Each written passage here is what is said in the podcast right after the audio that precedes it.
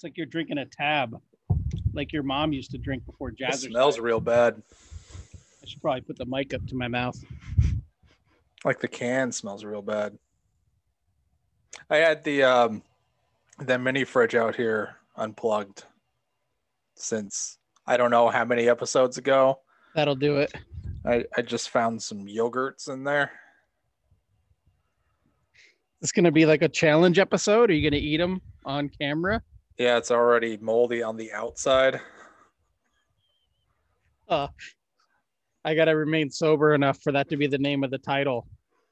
Yeah, this stinks. This came out of the same fridge. I stuck it in the fridge inside for a couple hours just to cool it down. But the can smells real bad. Yeah.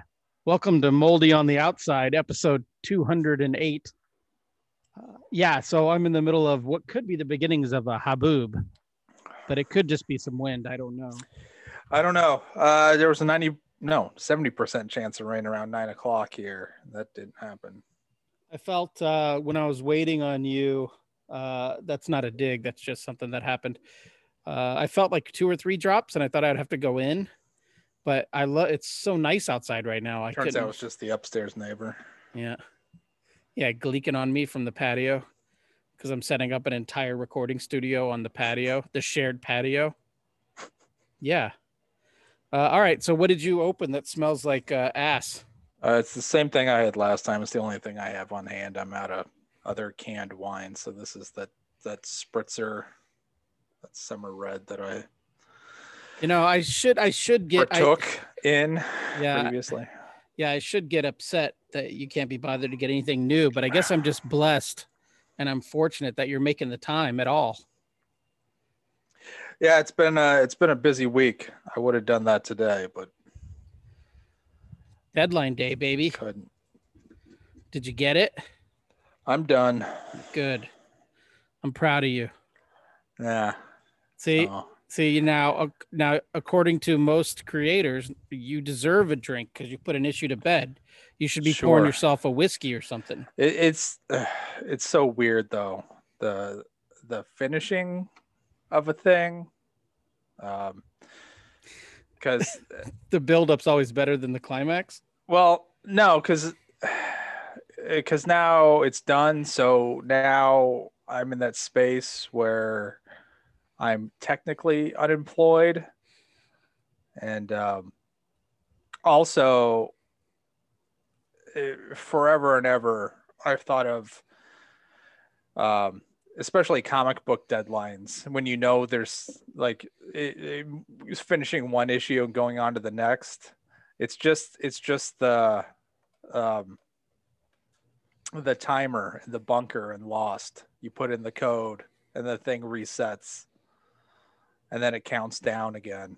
And you have just have to constantly keep doing it and doing it and doing it to prevent the end of the world Yeah, it's like if we celebrated every time we put an issue to bed, then that would be like someone who works an office job every five weeks, just throwing themselves a, a- their own party yeah for for doing their job.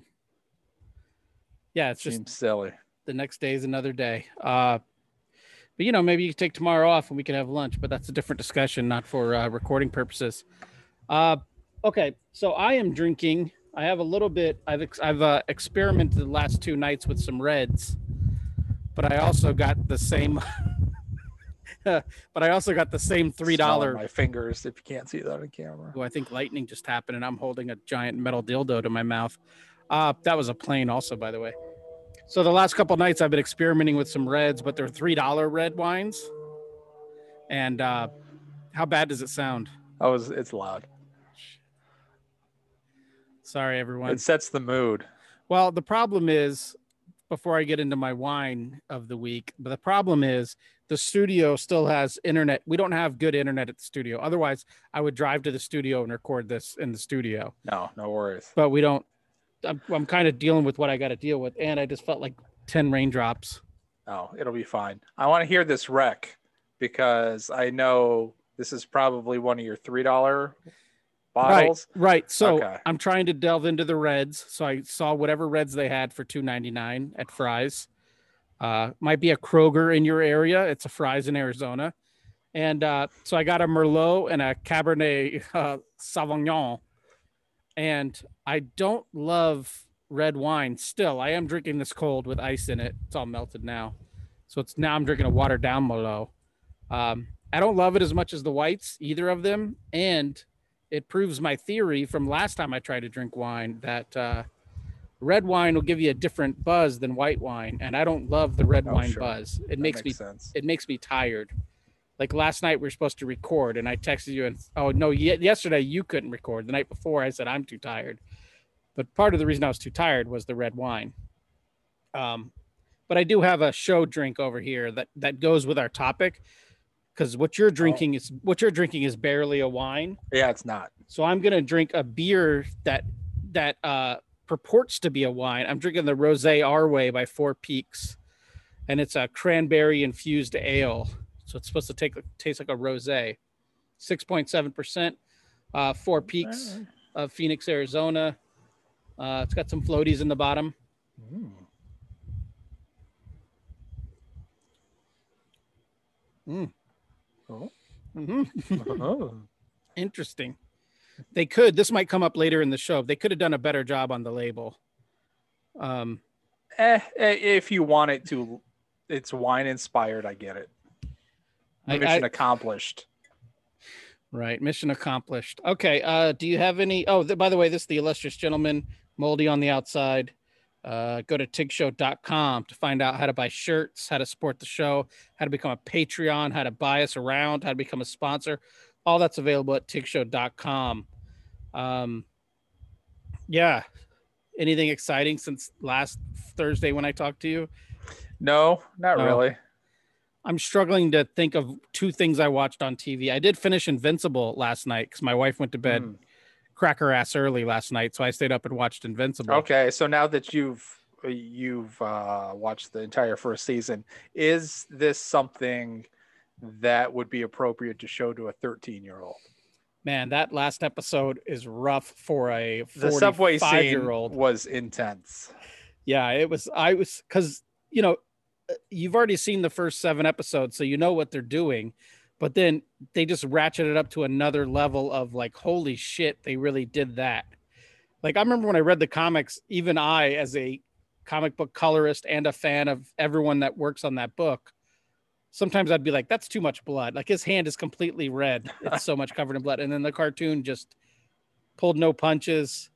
The uh the way they I I never think really too much about the acting in cartoons, but I thought J.K. Simmons and uh, uh, Ch- uh, Steven Yeun, I thought they did a great job in the scene where they're fighting for most of the episode. I thought the voice work was great because it's hard to pull off like super impassioned voice work. I think maybe, but I really bought into it. I thought it was great. Um, yeah, 13. I mean, I guess if you think back when I was 13, I was watching like you know, I'd go to a friend's house and watch adult films. So it's like I was watching like Commando. I mean, the body count in Commando was like a hundred. You know, so like when I was 13, I would have Yeah. loved I would have loved Invincible when I was 13, but kids these Yeah, days yeah, are- I mean- grow up different. Thinking back, Commando's fairly bloodless, even for like the era. I don't remember a lot of crazy blood. I guess I guess maybe like the second Rambo. but like yeah, like RoboCop and Right. yeah, Predator and Aliens. And, Yeah, but kids these days grow up so differently than we did. Like our like our parents had no supervision over what we watched or ingested or listened to. yeah, I mean, what do you worry? You think it's going to desensitize them to violence? I mean, it's. I mean, uh, just- no, no, that's not really a worry. yeah, No. because you're kidding yourself if you think he hasn't. If he's 13, he hasn't watched anything that bad yet, violence wise. I mean, I remember. but it- it- yeah, I don't even know what it is. I think it's the sum of everything. I, I think it's just the intensity of the show. It's the sum of the violence and the themes and Yeah. the Uh, yeah. relationships. It's all very intense. I felt my heart rate getting a little elevated watching it last night, just being like, Jesus, this is nonstop. Like, you think it's going to stop, and then then the subway scene happens, and then you think it's going to stop, and then the other scene happens, and then Yeah. Then he, he gets to murder immortal again. right. the same way he murdered him the first time. When's he gonna learn? You got to take a mortal's head and just crush it into jelly, and then take that jelly and put it he- inside a he volcano. comes back. Yeah, I like it. I love the fact that he used that he was Abraham Lincoln at one point. so good. Uh, yeah, you know, but but again, as much as I say, what's the harm? What's the harm in just telling your kid like, oh, wait till season two comes out, maybe we'll watch both seasons. You know, what's the harm if you've what's the harm in unless all of his I doubt all of his friends are talking about it around the the water fountain at school. yeah, and he's yeah, pro- it's probably not a good idea because I'm more than likely to be rejected. Like he's going to turn me down because he's he right now his thing is Star Wars and he's enjoying the Bad Batch, which is a far cry from Invincible. Okay, so I see what's going on here. He's not saying, "Dad, can I watch Invincible?" You're trying to No. bond. You're trying to find something to bond with him over. Every yeah, everything I try to show him, I try to show him Gremlins or Predator. He's just like, eh, just Yeah. Yeah, I get that. Yeah, like my kids, when I recommend something, they don't know that I was recommending, like, let's watch it together. They'll wait like three weeks and they'll be like, oh, where can I watch that show you recommended after I've already seen it? And they'll just go watch it on their own, hmm. like the boys or something like that. But yeah, I get it. You just want to bond. What do you think about the Bad Batch? I haven't watched it, but I did enjoy It- the that's not for me. I did enjoy them in um Clone Wars when they showed up. I if it if this is anything like Clone Wars that I also did not see, I don't think that would be for me either. I, I'm just not its target audience. It's it's very much a show for 13 year olds, Well, then that's why your kid likes which is not a bad thing. Like no. I mean, most Pixar movies are for six year olds, but I also enjoy most of them and think they're good. But Mhm. I do not enjoy this, and I don't find it particularly good or compelling. okay. Which know, they is just- an indictment, probably. They just it. wanted to save money by only having one voice actor in the main cast. I, I just don't get it, and it, I, it comes. I come into it already with a lot of people my age with the bias already against all of the prequel stuff. It's like I I don't care at all about clone troopers. I don't care about the Republic or any of that garbage. So right. whatever.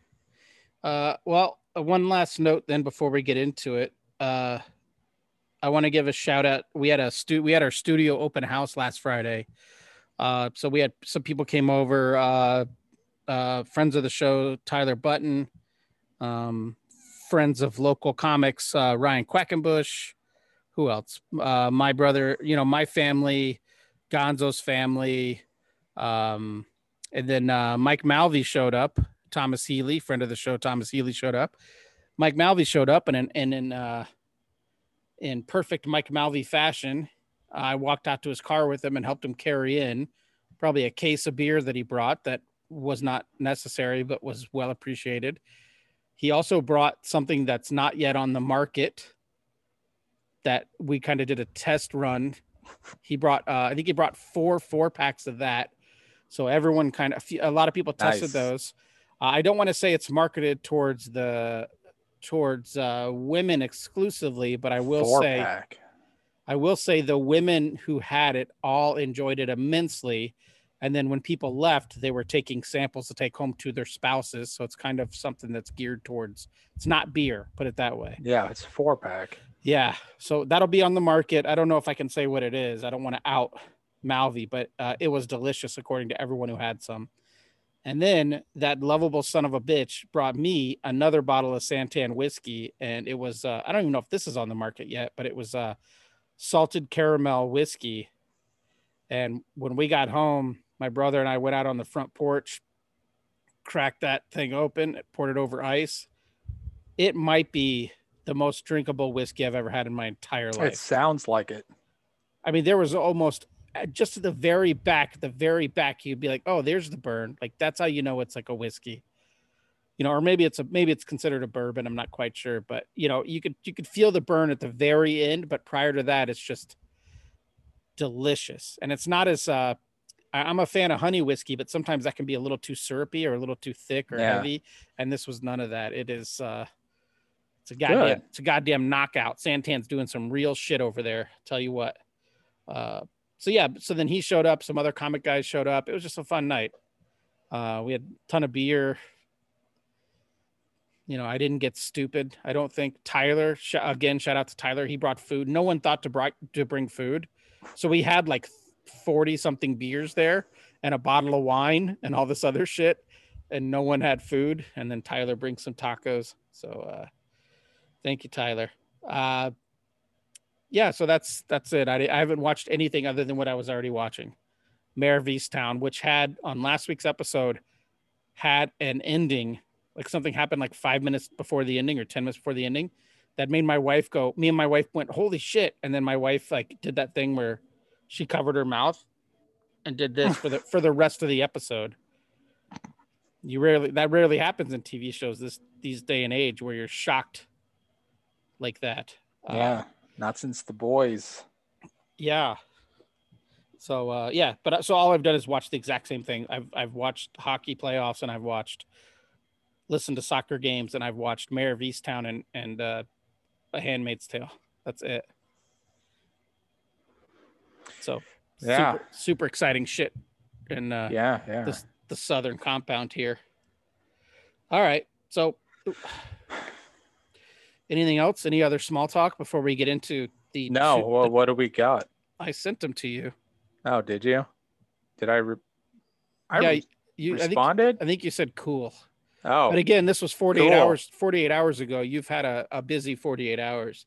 yeah, uh, like a goldfish. So uh I mean, I didn't send you the prompts. I was Hank was supposed to send you the prompts, and if Hank didn't do it, let me know off air, and we'll have a meeting.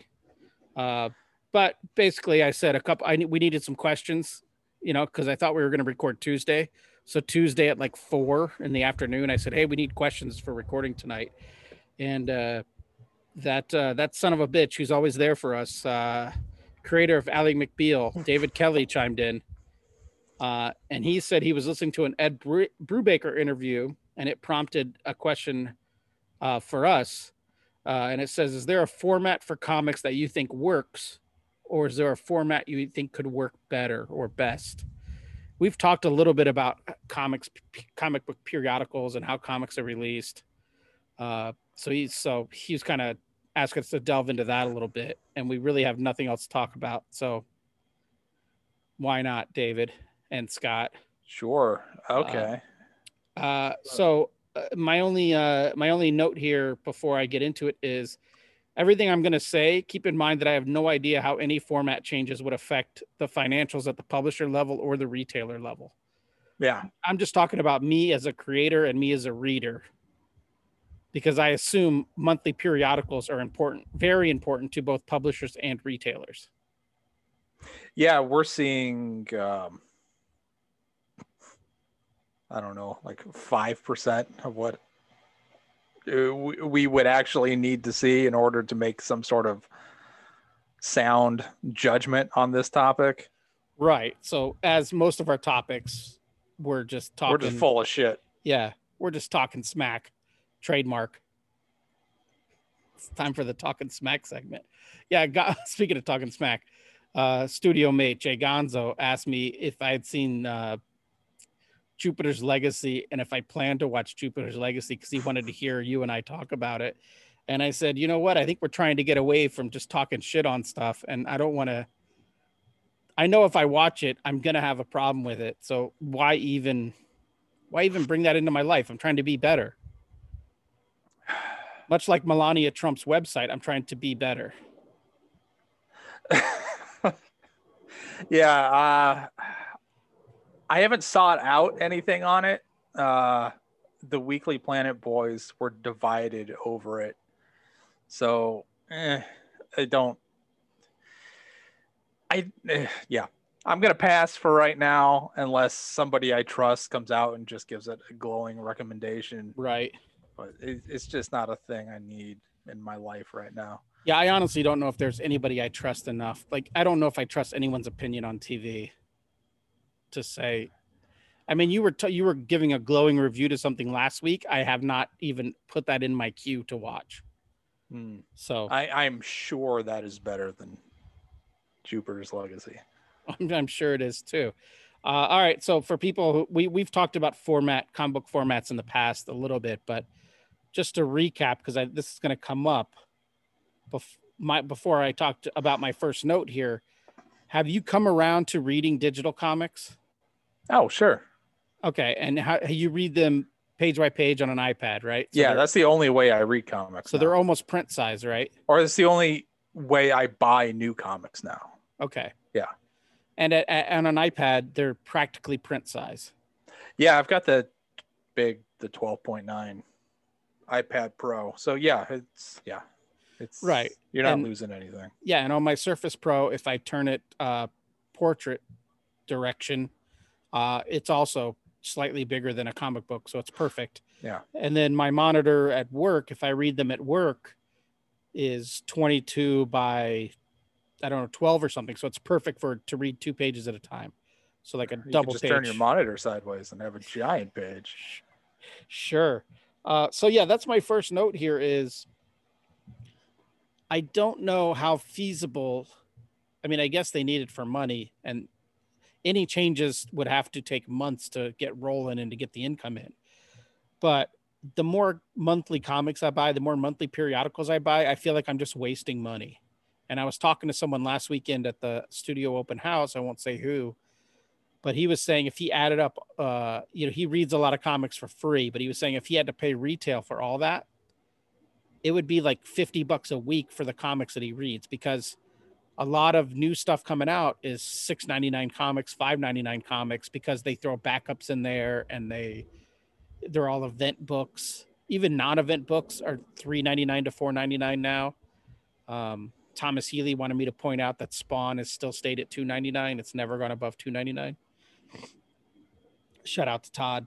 Uh, but personally i think you know if money wasn't a factor we're not thinking about keeping our friends retail businesses in business I think monthly periodicals should be digital only.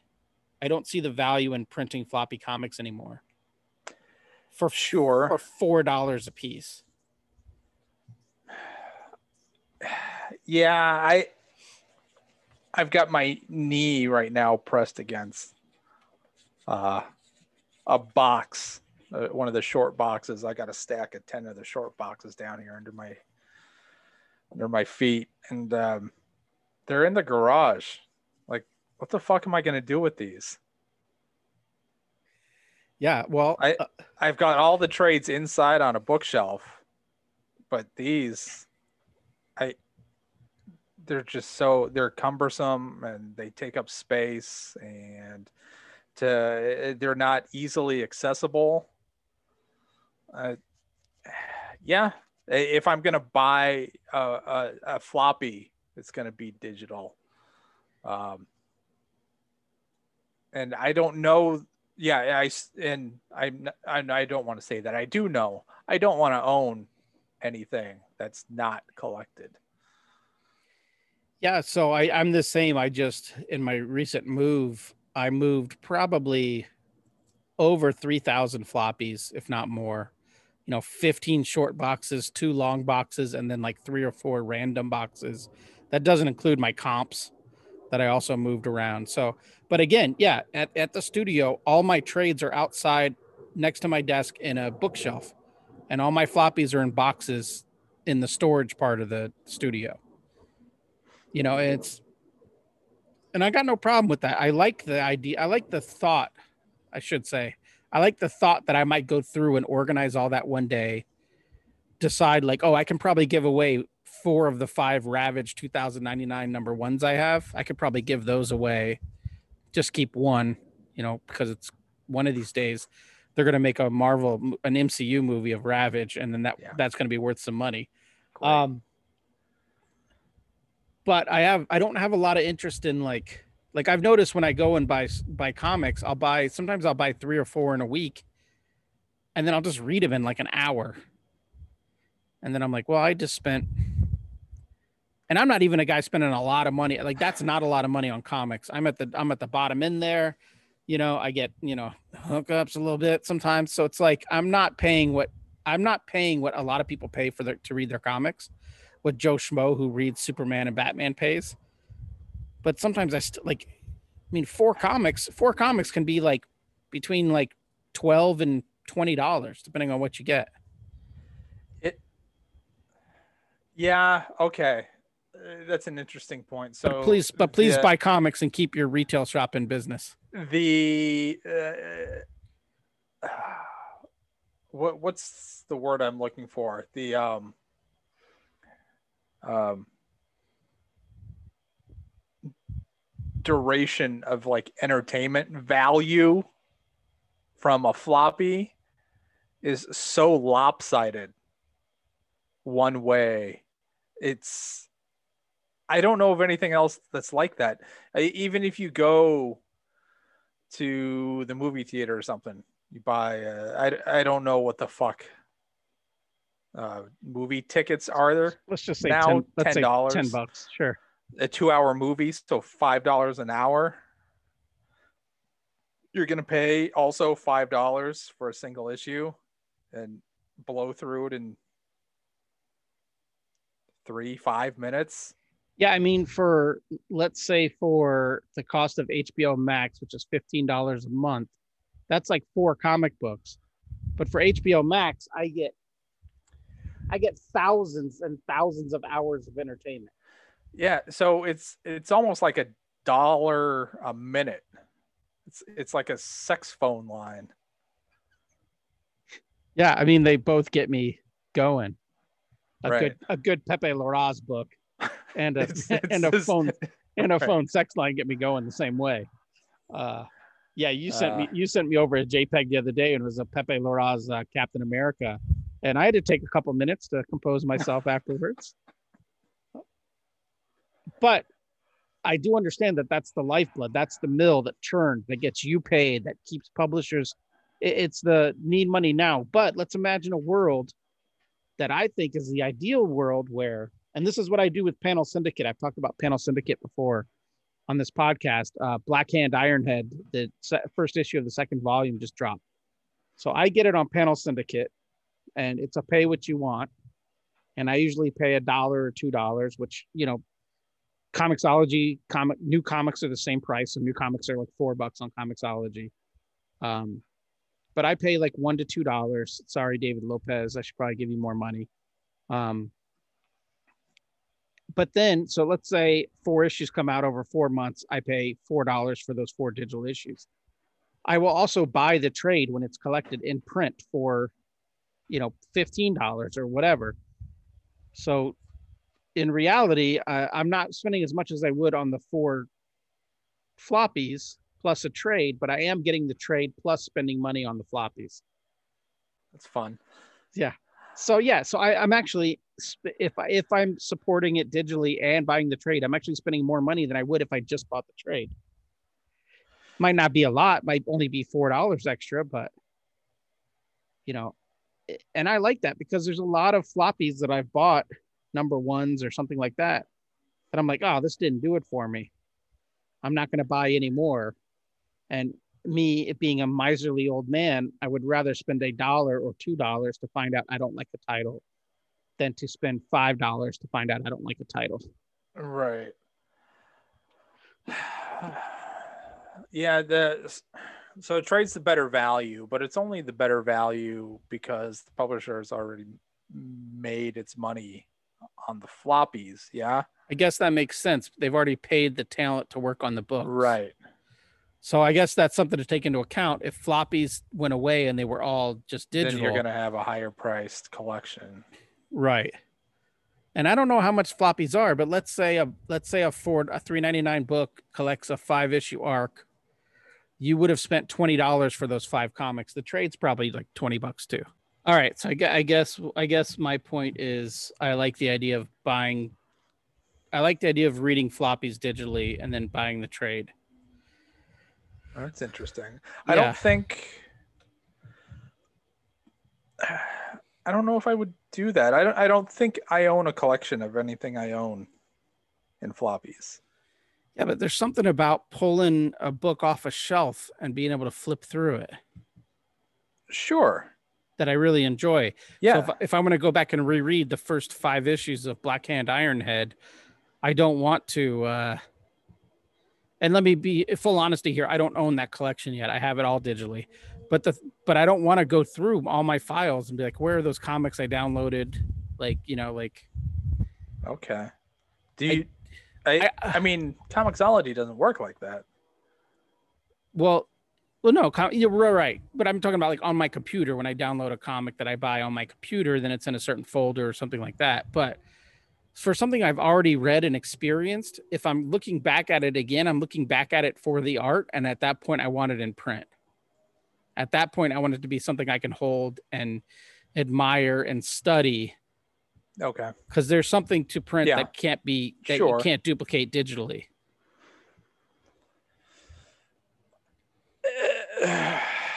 A feeling. Mm-hmm. Yeah.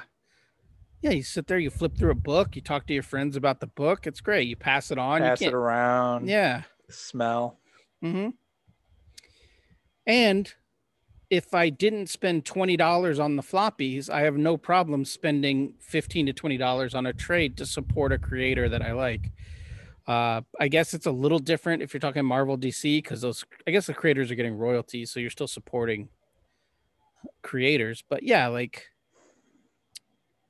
put it this way in a floppy comic that costs full price, and I realize this sounds terrible to Corey Cab Comics, who his lifeblood is selling floppies, and I'm all on board with you, buddy.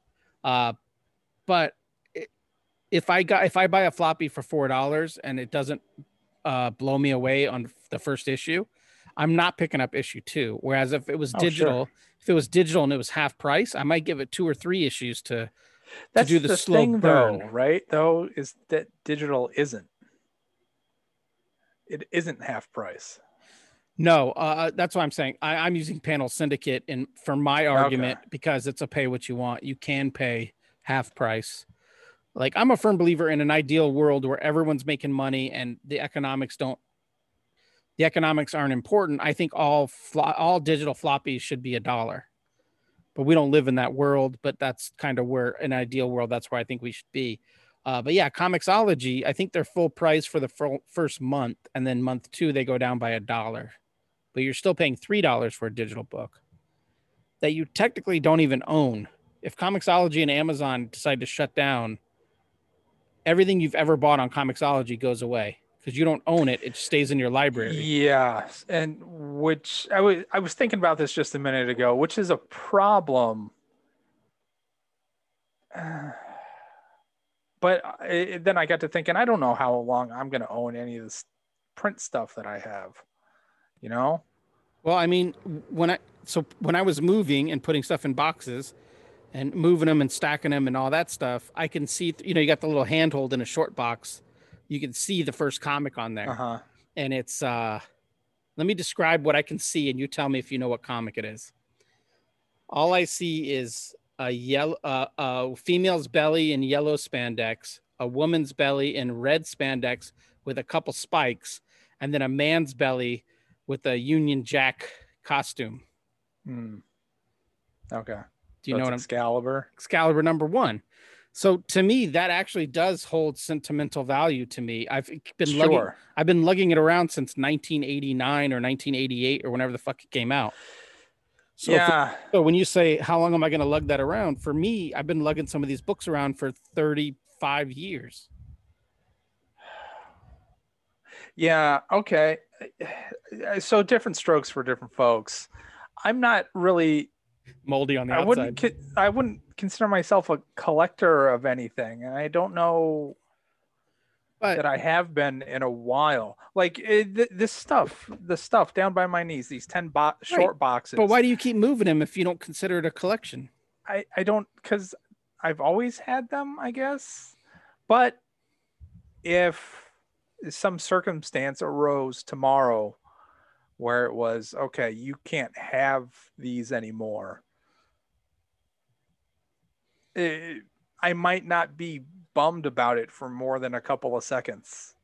So you wouldn't be like Erik Larsen after his fire. You wouldn't rebuy old runs of books.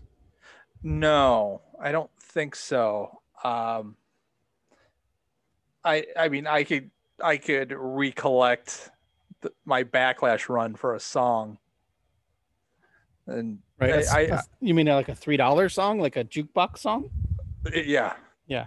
um and I I might miss uh my flash run my Mark Waid flash run, but again that's not that's something I would rather have in trade. So I could, I could just, re, I, I could go through this stuff right now and uh, make a list of the things that I would like to keep and just buy the trades and get rid of all this stuff. Several years ago, I did a purge and I got rid of maybe half of, half of my floppies. I just traded them into Bookmans and How much Bookman's trade did you get for that? Oh, I, I don't remember.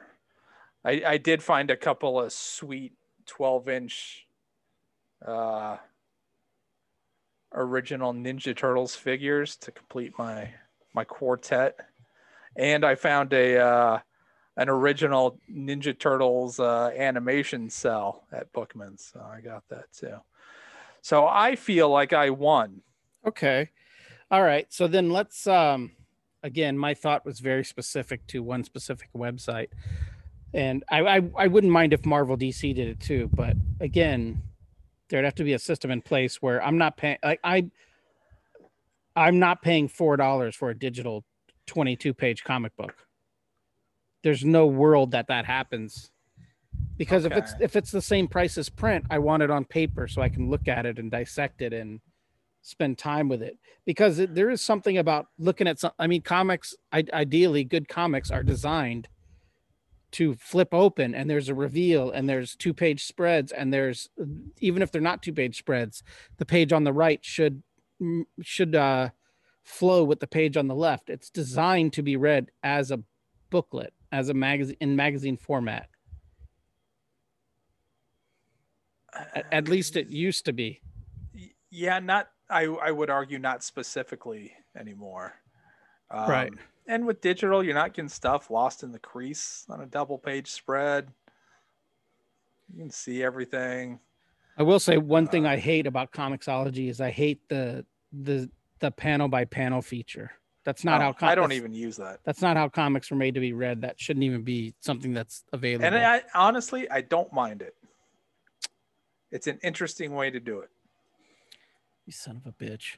Uh, all right, so all right, so then let's jump to a broader overall. If it let's say we had to change the publishing structure, hmm what what do you think is the ideal? Is it going just straight to trades, get rid of periodicals altogether? Is it, you know, you get you get Adam Kubert and you get Grant Morrison on a book for five issues, and they do their Batman in Europe tale, and then so it's no longer Action Comics Yeah. 1000 no, 1053 to 1058. It's know, volume it's yeah, it's it's it's volume 15 Batman in Prague.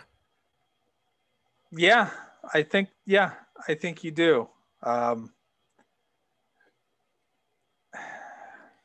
And I- it, it- it- it could because all of the big two stuff is written for the trade anyway, right? Right. Yeah, and I think Um, I think it would just take a couple hard months of restructuring because comic book shops are going to sell more of that trade because it didn't come out first in floppies. So what you miss in the floppy, you know, the floppy income monthly, you're going to make up for it every four months when a new Batman trade comes out and they sell Um, a hundred thousand of them. I, I don't know. It, would it be beneficial? Would it be better for um, for for the medium as a whole, not necessarily the industry, but for comics, I- where it, I you're it- only getting your Batman book every four months. Okay. So what else can I explore in the meantime? But but oh, I'm with to try this indie book. Right. Or I'm going to try. But also knowing- or- also knowing Marvel and DC, there'd be four four ongoing Batman titles, so there would be a trade released every month. Sure. Right. Um, yeah, and I but I also think a lot of that goes towards uh, acceptance. Like if you're on the bus and you're reading Watchmen, not even Watchmen because that's that's a cheap shot as far as uh, you know how widely it's accepted. So if you're on the bus and you're reading, uh, you know, your run of Young Justice in in trade format as opposed to reading a floppy on the bus, Sure. the perception is the percep the perception is one is more valuable than the other. One isn't one isn't Im- as immature as the other. So I think I think it could galvanize people into thinking like, oh, these are valid forms of literature. Yeah, and just thinking about it now, I think about magazines and uh, when I find magazines lying around the house or they come in the mail or whatever, I I I most of the time don't think twice about just picking them up and throwing them out because I know nobody is ever going to look at them and they are created and produced to be disposable. Right. And that's how that's how monthly periodical comics used to that's what they were created for. You'd roll right. them up. But a collection, something that's bound with a spine, Yeah. Yeah, I think Yeah. there I think there would be like my my wife who who has a a you know a writing deg- an English degree, she's an accomplished writer, accomplished legal writer. She doesn't read comics, but I think growing up if comics were all graphic novels and the design wasn't made so goofy or whatever, then maybe she would have grown up reading you know like Sandman shit in trade format. You know, if she didn't if in her mind it didn't equate to like little kid Sure, comic books. and I yeah, I don't know. Um, certainly the stigma is gone, so it, it's just a matter of the preferred method of consuming it. Do you Right. Do you want to do it at 22 pages once a month, or would you rather be able to sit down, you know, Right. four times a year and consume a complete well, beginning, middle, and end story? yeah, and it also has a storytelling advantage in trade if you're not writing for monthly periodicals. You don't need to have a cliffhanger every 22 pages or every 20 pages. You could just tell a 100 page story or an 80 page story. Or my next note I had was uh, it's what uh, Andrew MacLean does with Headlopper is I think he releases 60 page comics. So they're not really big enough to have a spine. They're still saddle stitched. There's still a comic. It's just 60 pages. And I think they're like 7.99 a piece. They come out every three to four months. I I, I like that format as well because Yeah, 60 and- pages has a beginning, a middle, and end. It's like you can do a perfect three act structure. You don't have to hit it. sure. You don't have It to. also really feels like a silly argument because there's room for both of these things. Sure, but the problem is is we're double dipping in both. Right now, we're trying to get one audience for for the periodicals and one audience for the trade. Are they different audiences? Do you think people buy floppies and then at the end of the the arc buy the trade as well? No, but do you think that the, these uh, the audience are mutually exclusive? Do you think there's just a trade audience and just a floppy audience? I do. Yeah, yeah. I think How, got what percentage do you think overlap? well there even if it's even if it's like half overlap, Uh huh. that's different because there's stuff like like if I want to check out a book and it's already been going on for three or four issues and I know it's a mini series, I'll just wait for the trade. But something like like right now monthly I'm collecting uh Sword from X-Men from Marvel. And because I'm collecting it in floppies, I will not buy the trade because I don't need to buy the trade. So I'm a guy who will buy either or depending on whatever the circumstance of the book is.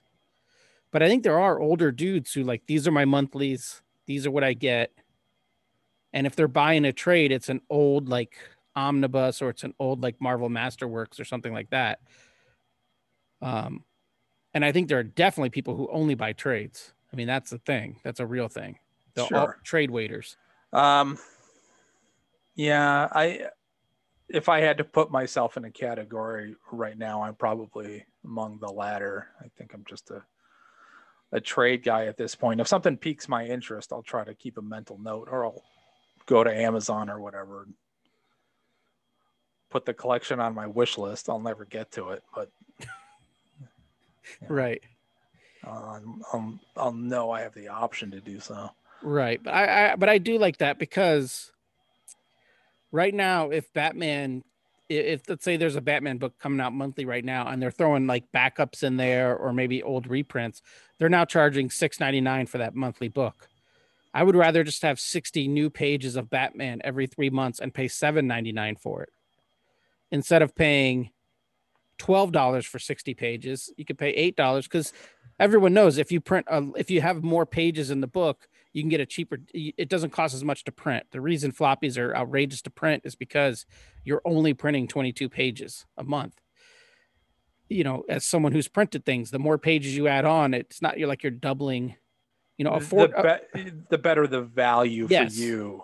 Yeah. Yeah a 40 page black and white comic is not eight dollars but a 20 page or sorry a 40 page color comic spider-man comic is not eight dollars right but right. a 20 page Spider-Man comic is four is four dollars. Right. So You're uh, right. Yeah, the math doesn't check out. So I would be more than happy to spend eight dollars every three months. And again, get a complete story that doesn't have to like you don't have to like throw a loop to your readers every 20 pages, even if it doesn't make sense for the story. Just tell your story but that's that's just me. And again i'm burying comic i'm burying retail shops in this argument because they're like fuck. But again they would again i think if you let's say you sell let's say your store sells 20 copies of batman every month then by the math you would sell 60 of these mini trades every three months. I mean that's that you would think. Or no yeah. you'd still no sorry you'd still only sell 20 it's the same 20 guys. Uh, yeah. Okay. So money wise, I'm getting caught up in when I said I wouldn't get caught up in it. I'm just saying I would rather read more than 20 pages of a comic in yeah, one sitting. Okay.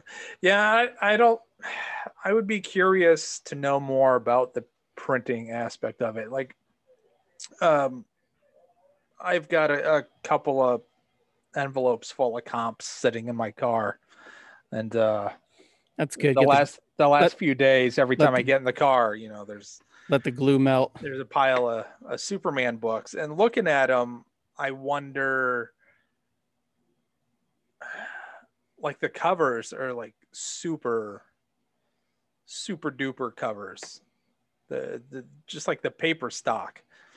Um, it, it, it it's almost um um it's almost alien to me, I guess, the way some of the monthlies look now. You know, uh, my my dollar twenty five Jim Lee X Men comics didn't feel like this. You know, so I, I I I I don't know. Are there any production corners that can get cut to save money, or is there a certain production um, standard that modern audiences expect for this specific product. Well, it could be that because a, a, a, price artificially high. Yeah, I, I know that nowadays it costs more to print on newsprint if because most printers don't carry newsprint. It's not something that's in stock anymore. Um, but it has to be. I mean, it has to be inflation mostly because uh, a little insider baseball here, but page rates aren't higher than they were in the 90s when comics were printed on newsprint. So, or I guess they're they're probably about the same as when they were on newsprint. They're not, you know, we're not talking about the image heyday, but you know, go back to the late 80s when comics were still printed on newsprint. A lot of the page rates now aren't that much different. So it's not that cost of labor has gone up. So it must be cost of printing, cost of production, cost of shipping, must be general inflation. Um, yeah, I was thinking about that too. That inflation number. Um, I, I, I wonder. I would be keen on seeing a, a chart or a graph or something on the relation of comic inflation prices with general inflation across an economy. Yeah, I think I saw they track. I think they. Way. I think they. I think I saw someone tweet it, and it, it doesn't track at all. No. Like, like if comics went up in the it's same. It's much inf- higher.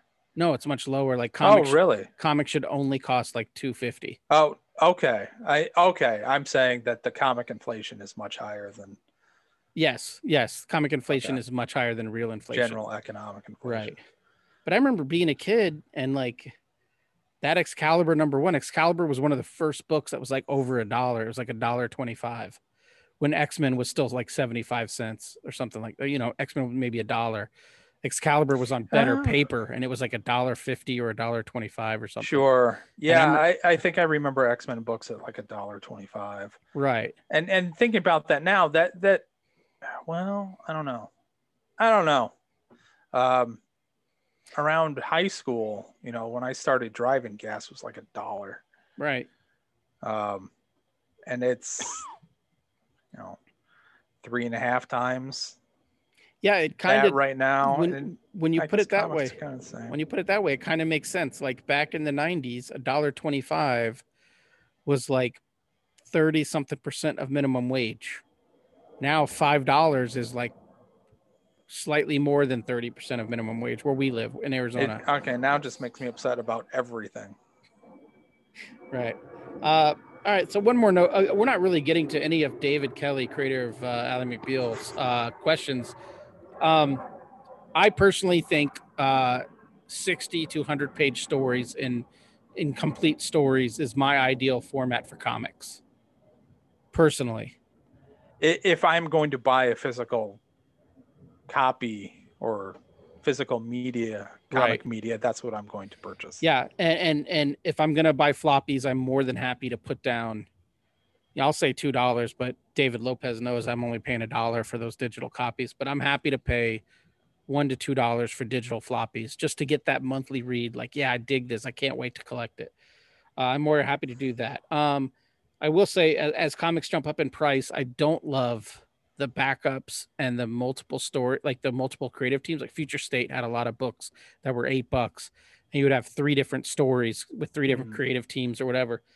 That is my least favorite. Uh, as someone who's done a lot of anthology work, because that's what you do when you're breaking into comics, I uh, I do not like comic book anthologies. I don't like picking up a book for eight dollars when I only like one of the three artists, or I'm only interested in two of the three artists. I feel like it's a ripoff. I just want what I want. I just Do want the one guy. think that's the feeling of the majority of readers? No, because the majority of readers don't give a fuck about who's drawing the book. Okay, no, but do you? Th- okay, here's a uh, question a different way, I guess.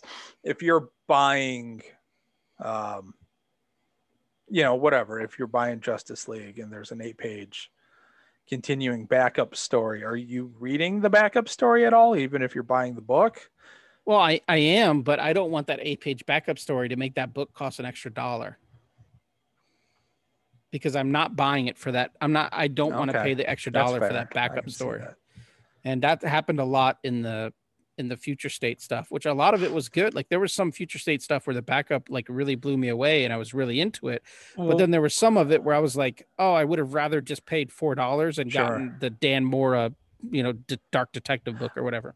what if the digital version doesn't have the backup story, And it's but but in that But- case, but it would still be a four dollar. but they'd have to cut the uh, the the price of that out. Right. And but and if there and- were an option to do that, yeah, if there was an option to get like let's say uh, for example, there was a, a 60 page oversized Superman monthly.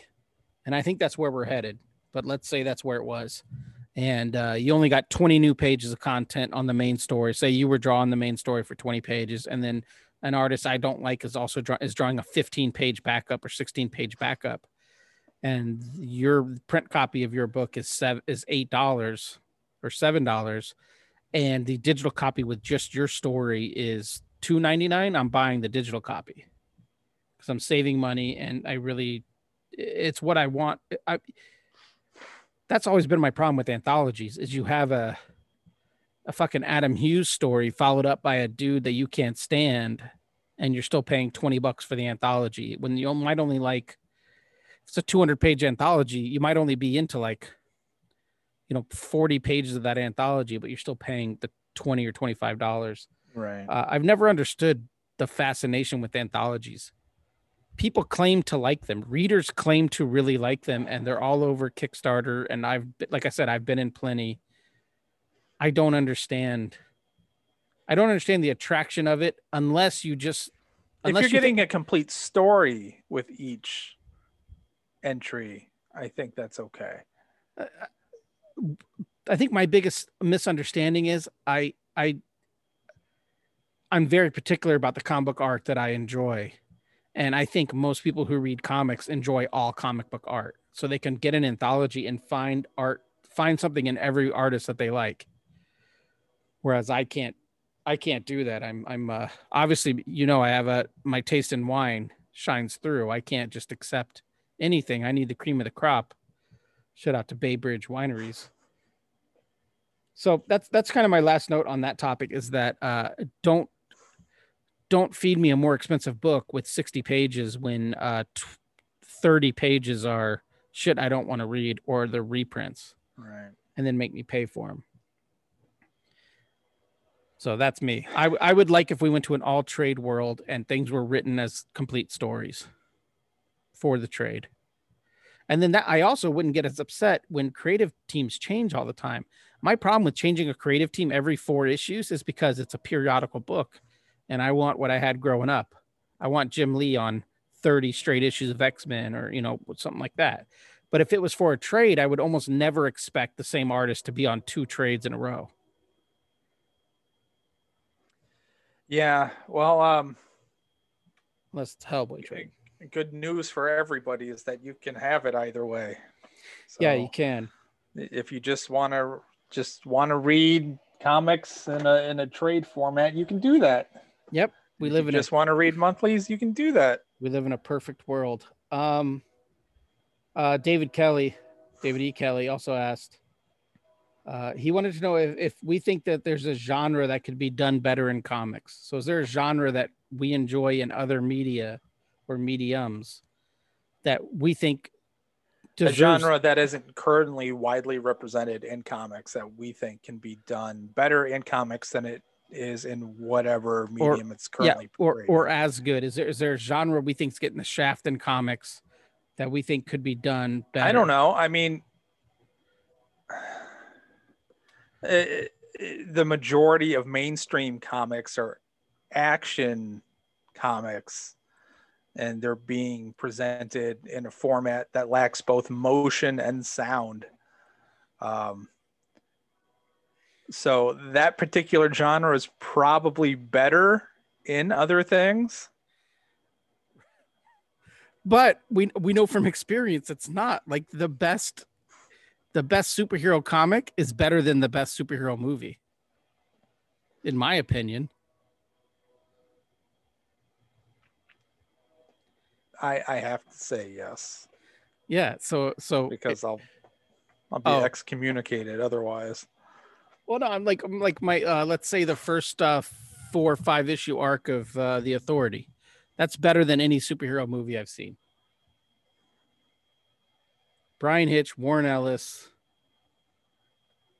That is a widescreen. The Ultimates is better than the Avengers movies, in my opinion, Wow. Um. Especially the first two Avengers. So movies. so what's a genre that could be really effectively effectively effectively, represented Sure. without motion or sound? Well, that's not the question. The question is what no, genres I think that kind of is. I think the question is what genres do you enjoy that you think aren't getting the aren't getting the shine in comics? I don't know that that's the question. Um. Well, I, okay, so then let's Okay, go well, let's go I your mean- way. Okay. Yeah. So to me, to me, if we're gonna go strictly what could comics do better is probably crime comics would be bigger because you don't need the action. A lot of it is Sure. I kind of thought about that like crime thriller voiceover, uh, noirish. Right. jump on my Patreon for a noirish sci-fi book, dollar a Um, month, patreon.com slash super 75. Dollar a month. Dollar a month, eight pages. yeah. I don't know. It. practically don't- free. I don't like the word better. I just I, I think the only thing you can hope to do is just it differently Yeah, you know, because uh, anything outside film is uh, the most complete method of getting a story across to an audience. You take a step back with comics because it lacks those couple things. You take another step back with prose because it lacks even more. Mm-hmm. You know, uh, so I'll I'll I'll say this, and then and then I'll give you a chance to think of it, and then we can come back to you. So my favorite genre is sci-fi, in TV and film, but I don't read a lot of sci-fi comics. I mean, I guess if you think about it, all comics are kind of science fiction, but I don't read a lot of specifically sci-fi comics because I feel like they're everyone's trying to be Grant Morrison, and it gets too fucking weird and too like too into itself is a lot of sci-fi comics now. They're not sci-fi action comics. They're not a lot of sci-fi horror comics. There are a lot of like, uh, look how cool Okay, we are. yeah. Look how cool we are. That kind of shit. And to me, that's to me that doesn't work. Uh, so I would like to see more kind of, I guess, like the. I don't even know. I don't even have an example for you. Uh, I will say I did read it. Speaking of digital comics, I did read a digital copy of uh, Karl Kerschl's Karl Kerschl's Kerschl Kerschl's book. Karl Kerschl's book off his website, and it's a sci-fi black and white manga, and it's great. I mean, the, he has all the great motion lines that, that's in manga, but it's a great story as well. That's a good sci-fi comic done great. Um, I guess more stuff like uh, like Fear Agent. That was a fun sci-fi comic because it was sci-fi action. Um, Low, Low is a great sci-fi book. Uh, so that kind of stuff, but you know, but I have no interest in like a Star Trek comic or something So- like that. I think the thing comics has going for it that maybe like novels or film don't is I think comics are like the Etsy version of all of the things that you can get other places. Because it's all the art is all handcrafted. Even if you're doing it digitally it's not going to exist without a person producing it. Right. um, and I, I understand even like all the special effects and shit. A Transformers movie is not going to exist without a team of effects artists sitting down and doing the work. But but that's apples and oranges. It's not the same thing. Um, yeah, I, I, I kind of think there's something to that. There, there's still, like when I shared that Pepe page, there, there's still something about looking at something that somebody created with their hands and saying, "Wow, Yeah. it's this is this is amazing. How could somebody do this?" Yeah. And yeah, I, I guess it's the same for film though. Like, let's say you're a cinematographer, or let's say you're a director, cinematographer, actor, you know, lighting, lighting sure, guy, there- everything. there's something different. Because there- that's something multiple different people. about putting pointing a camera at Yes. something. Right. I was trying to, I was going to say, like, when you draw a panel, or when I draw a panel, or when Pepe Larraz draws a panel, i- unless it's an a one for one trace, and of course, there's only so many poses, so there's lots of duplicate similar poses, but unless it's a one for one facsimile, you created, like, you drew a page today. If there were five panels on it, you created five unique, you created one unique piece of art, but five kind of sub unique pieces of art that'll never be created again. Like you did, like it's rare. Like I drew a panel today that will never be drawn again Yeah, and did not exist until I drew it. right. That is special. That's what comics can do. Uh, movies can do that too, but again, movies you might need five, six people to compose a shot that will never be composed again, or something like that. Whereas in comics, I could just pick up my stylus and open Photoshop and create something that had never been seen before. And even if it's only seen by 10 people in its entire existence, it's it's still unique in that, you know, it's still unique. Yeah.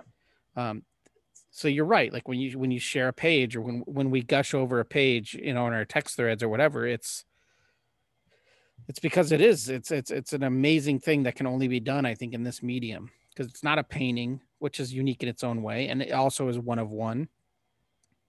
But to to illustrate something and tell a story while you're illustrating something.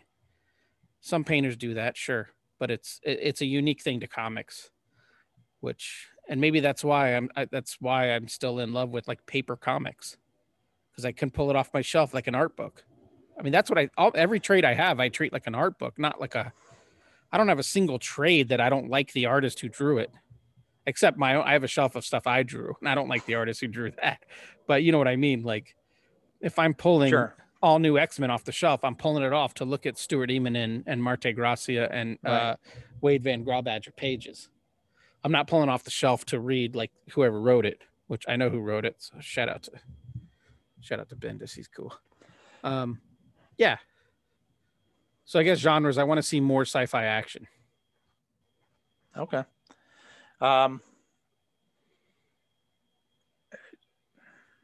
I don't know that there's a genre I want to see more of. Um, Like you made a sci-fi western. westerns, I guess. But do you read westerns? How many western comics do you have that aren't your own comps? no more than a couple. Right. Um, yeah, I, I, I don't know. Uh, maybe the genres I'm interested in, I'm only interested in because of comics, and that's what a lot of the comics that were available to me were. So that's the stuff I gravitate to. It's the chicken and the egg thing. I don't know which came first. Um, I, when I sit down and watch movies, uh, you know, I watch action sci-fi movies, not a whole lot of horror stuff. Uh, I, I don't know how interested I would be in straight like comedy comics. I, I don't even it, it kept because yeah, it's missing, you know, one of those It's really missing- important elements. missing delivery. timing and Right. inflection and yeah, just Yeah, I that's my that's my So- least favorite. I don't know if that's a genre, but that's my least favorite aspect in a comic book is uh, trying to be funny. I, I I have all the respect in the world for like humor comics that is that achieve what they set out to because uh, doing that I think is probably one of the hardest things. I, I always thought that being a newspaper comic strip creator would be the hardest job in the world. They have to be funny in print 365 days a year. Yeah. Seems terrible. Well, to be honest, most of them aren't funny No, they're not. 364 days a year. But yeah, like I have all the respect in the world for like a like a Mike Hawthorne who can draw Deadpool riding a rocket, eating a taco, throwing his pinky up with like a chihuahua behind him, like flying through the air. Like that's comedy. That's a comedic plot element to a superhero book. It's not for me. I don't want to read that, but that is a skill set. Yeah, I guess. That I mean, that is a that is a skill set because Yeah, it's, it's it- much it- easier. It's much easier to draw a moody comic like Mignola than it is to draw like a funny ass Deadpool uh, comic. Sure, and the subjectivity of something being funny versus something being cool is very different. Yeah, like yes. Yeah, my, my Patreon comic at patreon.com slash soup 75. It's a lot of that's about being cool and mood and stuff like that. And to me, that's easier. If I had to make, yeah, if, if that had to be, it had to be funny. Like if I had to be comedic and draw something that would make someone chuckle, it'd be a nightmare. I did a commission once of Aquaman kicking a puppy. And I'm like, that looks like the worst kick ever. That puppy is horrible. Aquaman looks like ass. Like it looks like someone who doesn't know what kicking a puppy looks like. Like I've never kicked anything in my life, but let me try to draw it based off a description of what kicking something looks like. That's what my commission looked like. Shout out to negative Steve Mandel, who probably owns that shit. Um, so yeah, it's hard, but I just don't. It doesn't interest me. I didn't grow up reading like Donald Duck comics or Richie Rich comics. I didn't grow up reading Archie. Like I have no desire for none of that does anything for me at all. It actually turns me off of comics. If all comics became if all comics became Thor Ragnarok, I would probably stop reading comics.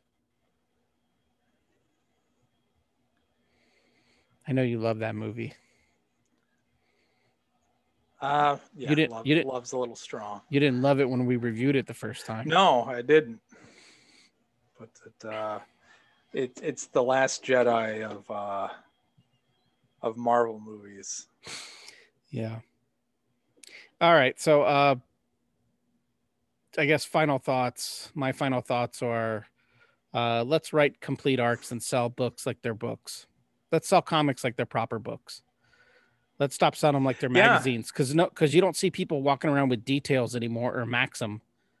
So let's stop let's stop pretending like the periodical market is so uh yeah, why can't I buy them then at the checkout? right because they don't make they're all online now. So They don't make I mean, no, yeah, I can, I but I still see Oh, you're saying if you're Jessica go- Biel okay, at so- every checkout that I go to. Right. So you're saying if you're going to produce 20 pages a month of a Batman serial, I should be able to get it there. I should be able to get it fucking anywhere. I should be able to get it walking through the airport or at the gas station. right. It's like yeah, it's like uh, going to Barnes and Noble, and then being like, oh, that new book that's released. Uh, I'll just buy the first 22 pages of it right now, and then I'll come back next week and get the next 22 pages of it. Like that doesn't happen in Yeah, Like- I mean, yeah, uh, it, it's a weird thing because yeah, no other narrative deals in this format. Um, so I mean, the library doesn't even carry floppies. no. Yeah, let's let's go to let's they do to, carry magazines. yeah. How fucking weird is that? That is weird. Yeah, let's go to. In my opinion, let's go to trades. Let's turn comics into a book, a proper book market, and then get rid of the stigma. Start having, you know, start having real comics, not just be on the graphic novel bestseller, but let's try to get on real bestsellers. Let's try to treat them like real books. Yeah, it might be trending that way, man. I mean, uh, I think, like I alluded to earlier, it's the stigma is gone, and you know, Well, we the won. war is over. Right, we, we won. won. Yeah, I was driving around doing something the other night, and some fucking lunkhead on sports radio was talking about Thanos and the Infinity Stones. I cannot believe what world we're living in. Yeah, you know what though? Speaking of that, as far as it becoming mass mass consumed media, uh, when I couldn't think of anything for the show this week, I was like, "Oh, let's do another quiz." So I started searching like like superhero quizzes, and they're all so basic Oh, that sure. that I couldn't find anything for the likes of you and I. You know, even the like even the one that's like hardest Marvel hardest Marvel test ever, it would be like Yeah, I, I'll, be like- the I'll answer- have to go online and see if there's like a the answer would be like Harry Osborn or some a, bullshit. a Marvel version of Trivial Pursuit or something, and I'll buy it and we'll sit down and we'll do a show where we just play. Yeah, like that's that's like so it is mass produced, but being mass produced, it then becomes they have to water it down to make it uh digestible by the masses. But I will give like the MCU credit. If you had gone back in time 30 years and told me how good like Endgame and uh Infinity War would be just as movies overall, I would be like, uh, that's impossible that they would be that quality. Yeah, it's like, did Yeah. you see the Hasselhoff Nick Fury movie? There's no way. Did you see the Gen X pilot that didn't get picked up? Come on, man. Uh, Oh, it's so weird. Or it's Night- so weird. Nightman on the uh, wasn't the CW back then. It was the UPN. Nightman on UPN. Yeah, just one of the most surreal experiences of my adult nerd life was sitting in the theater watching Endgame, and the middle aged woman next to me was crying because Iron Man died. It's like, oh, Doesn't belong to us anymore. unbelievable. Doesn't belong to us anymore. No.